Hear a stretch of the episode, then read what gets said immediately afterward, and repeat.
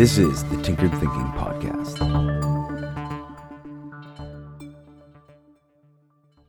Hello. Ah. Episode 402 Fiends for Feeling. Sometimes things are too tense, too dark, too dreary. Often things are simply too something. Too, too, as in quadruple O's. We're fiends for feeling.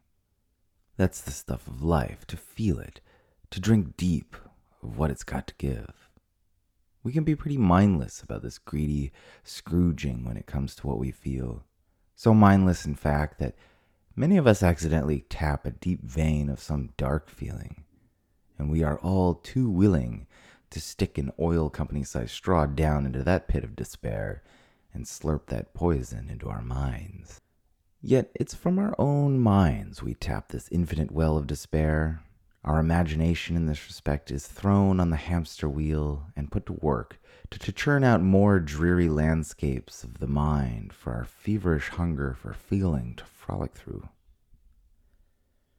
Rarely are our circumstances actually so bad as to equal the magnitude of what we can imagine. This is why scary movies hold back a full look at the monster for so long those movies bank on the power of imagination, which always comes up with something far more terrifying and individually tailored for everyone in the audience. All these feelings are a bit like colors of a painter's palette. Mix them all together and you're bound to get something rather muddy and undifferentiated.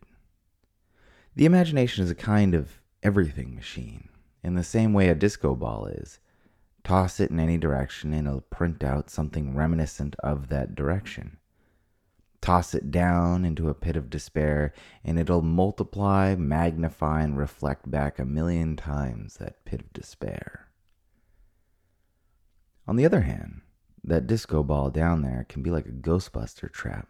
Shine a light of humor down at that disco ball and it'll split a joke a million ways and light up a pit of despair. Like sunshine on mold, if only we be so bold and disrespect some dark and brooding emotion with a joke, a smile, an incongruous laugh, that emotion can wither pathetic in light of the new situation. Reach for anything a fart joke, a penis joke. Who cares when things are bad? Think of a cancer patient. Oh, did this just get dark? Think of a cancer patient who is consistently making fun of their own situation. Family and friends walk into a hospital room, their eyes welling up with tears, flowers quivering in trembling hands, fears about saying the wrong thing clamping their tongues, and then they are greeted. Guys, check out this baller haircut they gave me. I look like Donald Trump being hit with the full force of climate change. Let's say no one laughs. So cancer patient tries again. Aw, oh, geez. Can't I even get a pity laugh? I mean, I'm actually dying here. Funny how we say that when we laugh really hard. I'm dying. Actually, that's what the word hilarious is supposed to mean. It's when something is so funny you die from it. As long as we don't actually know the person, of course, because that would be sad. But hey, since we're such fiends for feeling, let's tack on anything that spikes an emotional response, right? That's all we're after, anyways. No need to pause and think calmly about things while practicing to maintain a sense of equanimity, right? That's for the Buddha and Jedi's and Robert Mueller. So let's get back to our cancer patient for a second. The commercial break ends, and we see the family and friends leaving the room, smiles and tears being wiped away.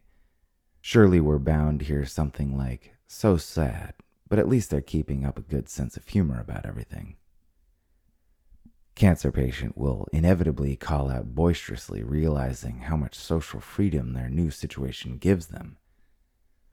No crying, you wimps. And remember, when I'm dead, I want to be propped up in a corner of a bar where you all be getting hammered, and you have to do what I say, because I'm dying, like James Bond laughing at the end of Casino Royale while getting nailed in the balls by fate. Cancer patient then starts to laugh at their own joke. Get it? I'm dying.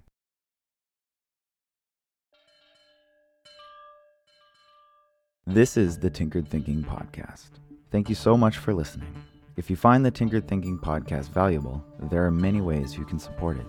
You can review it on iTunes, you can share it on social media with your friends, you can blog about it or discuss it on your own podcast, or you can support it directly, and you can do this on the support page at tinkeredthinking.com. Both one time support and monthly subscription support options are available. Thank you for your support of the show. It's listeners like you that make all of this possible. Any feedback or questions are always welcome, so feel free to reach out. And until tomorrow, remember to be careful about the context.